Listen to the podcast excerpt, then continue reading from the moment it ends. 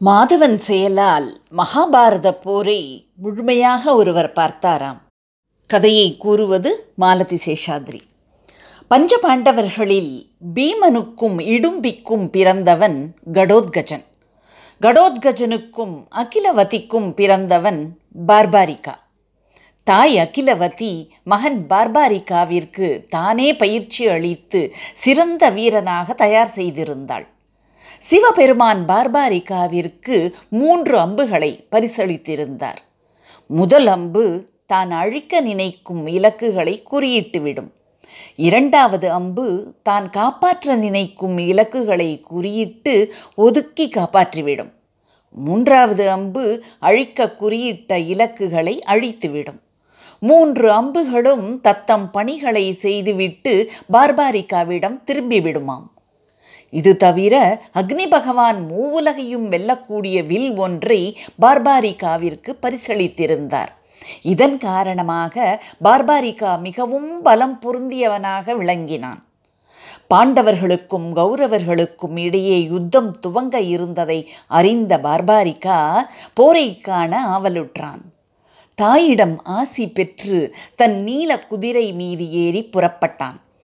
புறப்படும் முன் போரில் பலவீனமாக இருப்பவர்கள் பக்கம் சேர்ந்து அவர்களை வெற்றி பெறச் செய்வேன் என்று தாயிடம் கூறினான். பார்பாரிகாவின் திறமையை அறிந்திருந்த கிருஷ்ணன் அவன் மனநிலையை நேரில் கண்டறிய விரும்பி ஒரு அந்தணர் வேடம் பூண்டு அவனை காணச் சென்றார். வழியிலேயே அவனை பார்த்துவிட்டு தடுத்து நிறுத்தினார். ஒரு அந்தணன் தன்னை நிறுத்துவது கண்டு பார்பாரிகாவும் குதிரையை விட்டு இறங்கினான். என்ன அந்தணரே என்னை ஏன் வழிமறித்தீர்?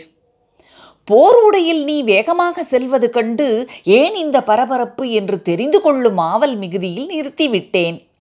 பாண்டவர்களுக்கும் கௌரவர்களுக்கும் குருக்ஷேத்திரத்தில் போர் நடக்க உள்ளது அதில் கலந்து கொள்ளப் போகிறேன். பர்பாரிகா நீ யார் பக்கம் சேர்ந்து போரிடப் போகிறாய்? அங்கு போய் பார்ப்பேன் நந்தனரே யார் பக்கம் பலவீனமாக உள்ளதோ அவர்கள் பக்கம் சேர்ந்து அவர்களை ஜெயிக்க வைப்பேன். ஓ நீ அவ்வளோ பெரிய பராக்கிரமசாலியா? நீங்கள் வேண்டுமானால் என் பராக்கிரமத்தை சோதித்து பாருங்களேன். இதோ இந்த அரச மரத்தில் உள்ள இலைகளை ஒரே அம்பால் உன்னால் கோர்க்க முடிந்தால் உன்னை பராக்கிரமசாலி என்று நான் ஒப்புக்கொள்கிறேன் என்று கூறி மரத்தின் ஒரு இலையை மட்டும் பிடுங்கி பார்பாரிகாவிற்கு தெரியாமல் தன் காலடியில் போட்டுக்கொண்டான் கிருஷ்ணன். ஒரு நொடியில் செய்து விடுகிறேன் நந்தனரே என்று ஒரு மந்திரத்தை உச்சரித்து அம்பை எய்தான் பார்பாரிகா அம்பு மரத்தில் உள்ள எல்லா இலைகளையும் கோர்த்து கொண்டு கடைசியாக கிருஷ்ணனின் பாதத்தை நோக்கி பாய்ந்தது. இது என்ன விபரீதம்? அம்பு என் பாதத்தை துளைக்க முற்படுகிறதே என்றான் கிருஷ்ணன். அந்தணரே உன் காலடியில் ஒரு இலை இருக்கும் என்று நினைக்கிறேன். உடனே பாதத்தை எடுத்துவிடும். இதை கேட்ட கிருஷ்ணர் பாதத்தை எடுத்தவுடன் பார்பாரிகாவின் அம்பரா தூணியில் இருந்து புறப்பட்ட அம்பு எல்லா இலைகளையும் ஒன்றாக கோர்த்தது. பார்பாரிகாவின் பராக்கிரமத்தை உணர்ந்து கொண்ட கிருஷ்ணர் பஞ்சபாண்டவர்களை ஒழித்து வைத்தாலும் பார்பாரிகாவின் அம்பு தேடி கண்டுபிடித்து கொன்றுவிடும் என்று உணர்ந்தார். பார்பாரிகா உன்னிடம் ஒரு யாச்சகம் வேண்டுமே. எது வேண்டுமானாலும் தயங்காமல் கேளுங்கள் அந்தனரே என்று கூறிய பார்பாரிகாவிடம் உன் தலையை கொய்துவிட வேண்டும் என்று கூறினான் கிருஷ்ணன்.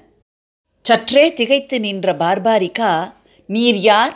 உண்மையை சொல்லும். நீங்கள் சாதாரண அந்தணர் அல்ல என்றான்.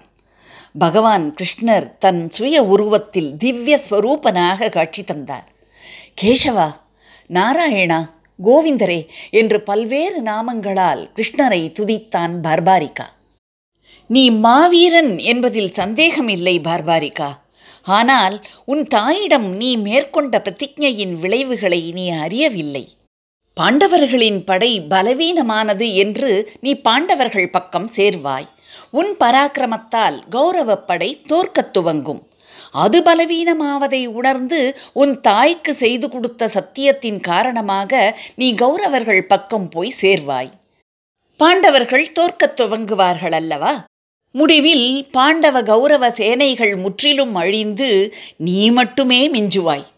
இது தர்மத்திற்கு நல்லதல்ல பார்பாரிகா. ஆகவே நீ போரில் பங்கேற்கக்கூடாது ஆனால் நீ உன் தாய்க்கு செய்து கொடுத்த சத்தியத்தின் காரணமாக இது சாத்தியமல்ல என்பதை நான் அறிவேன். எனவே தர்மத்தின் பொருட்டு நீ உயிர் தியாகம் செய்துவிடு என்றான் கிருஷ்ணன். பார்பாரிகாவும் இதற்கு இசைந்தான். பார்பாரிகா உண்மையில் நீ ஒரு யக்ஷன். முன்னொரு சமயம் பூமியில் அதர்ம சக்திகள் அட்டூழியம் நிகழ்த்தி வந்த நேரம் பிரம்மாதி தேவர்கள் எல்லோரும் என்னை வந்து பணிந்து தங்களை காப்பாற்றும்படி வேண்ட நானும் அதர்மத்தை காக்க அவதாரம் எடுப்பதாக கூறினேன். அப்பொழுது அங்கிருந்த நீ அதற்கு நான் தேவையில்லை என்றும் நீ ஒருவனே போதும் என்றும் கூறினாய். இதை கேட்ட பிரம்மதேவன் கோபமுற்று நீ பூமியில் மகத்தான சக்திகளுடன் பிறப்பாய் என்றும் அதர்ம சக்திகளை ஒழிக்க முற்படும் பொழுது நீயே என்னால் கொல்லப்பட்டு முதல் பலியாகி விடுவாய் என்றும் உன்னை சபித்தார். அதன் காரணமாகவே இன்று உனக்கு இந்த நிலை ஏற்பட்டுள்ளது. மேலும் போர் துவங்கும் முன் ஒரு மாவீரனை களபலி கொடுக்க வேண்டும் அல்லவா உன்னை மிஞ்சிய மாவீரன் இந்த தரணியில் வேறு யார் இருக்கிறார்கள்? இவ்வாறு கூறிய கிருஷ்ணனின் சக்கராயுதம் பார்பாரிகாவின் தலையை கொய்தது. பரந்தாமனின் பரமபதம் கிடைத்துவிட்ட பிறகு வேறென்ன வேண்டும் என்று திருப்தி அடைந்த பார்பாரிகா கிருஷ்ணரிடம் தன் ஒரே ஒரு ஆசையை கூறினான். கிருஷ்ணா நான் போரினை காண மட்டும் மிகவும் ஆவலுடன் இருக்கிறேன். அதற்கு இசைந்த கிருஷ்ணன் பார்பாரிகாவின் தலையை போர் பூமியை பார்த்து நின்ற ஒரு குன்றின் மீது வைத்தான். போர் நடந்து முடிந்தவுடன் பாண்டவர்களுக்குள் ஒரு வாக்குவாதம். தங்களில் யார் பராக்கிரமத்தால் போரில் வென்றோம் என்பதே அது. கிருஷ்ணரிடம் வந்து கிருஷ்ணா எங்களில் யார் பராக்கிரமத்தால் இந்த போரில் வென்றோம் என்று கூறுவாயா? என்றனர். எனக்கு எப்படி தெரியும் பாண்டவரே நானோ அர்ஜுனனின் ரதத்தை ஓட்டிக்கொண்டு அவன் சொன்னபடியெல்லாம் சென்று கொண்டிருந்தேன். போதாக்குறைக்கு எதிரிகளின் அம்பு கணைகள் வேறு என் உடம்பை பதம் பார்த்து கொண்டிருந்தன. இந்த நிலையில் என்னால் வேறு எதையும் பார்க்க தோன்றுமா என்ன? என்றான் கிருஷ்ணன். அப்படியென்றால் வேறு யாரைத்தான் கேட்பது? என்று திகைத்தனர் பாண்டவர்கள். ஒரே ஒருவர் போரை முழுவதையும் பார்த்திருக்கிறார். அவரை வேண்டுமானால் கேட்கலாம் என்று கூறிக்கொண்டு கிருஷ்ணர் பாண்டவர்களை பார்பாரிகாவிடம் அழைத்துச் சென்றார். என்ன பார்பாரிக்கா முழு போரையும் பார்த்தாயா? பார்த்தேன் கிருஷ்ணா. பாண்டவர்களுக்கு ஒரு சந்தேகம் அப்பா. யார் பராக்கிரமத்தால் இந்த போரில் வென்றோம் என்று? எனக்கு என்ன தெரியும் கிருஷ்ணா? யுத்த பூமியில் ஒவ்வொரு தலை விழும் பொழுதும் அங்கு உன் சக்கராயுதம்தான் என் கண்ணுக்கு தெரிந்தது என்றான் பார்பாரிக்கா இதை கேட்ட பாண்டவர்கள் வெட்கித் தலை குனிந்தனர். அதன்பின் பார்பாரிகாவின் தலை ஓரிடத்தில் புதைக்கப்பட்டது. கலியுகத்தில் ஒரு அந்தணர் மூலம் அது வெளிப்பட்டதாம்.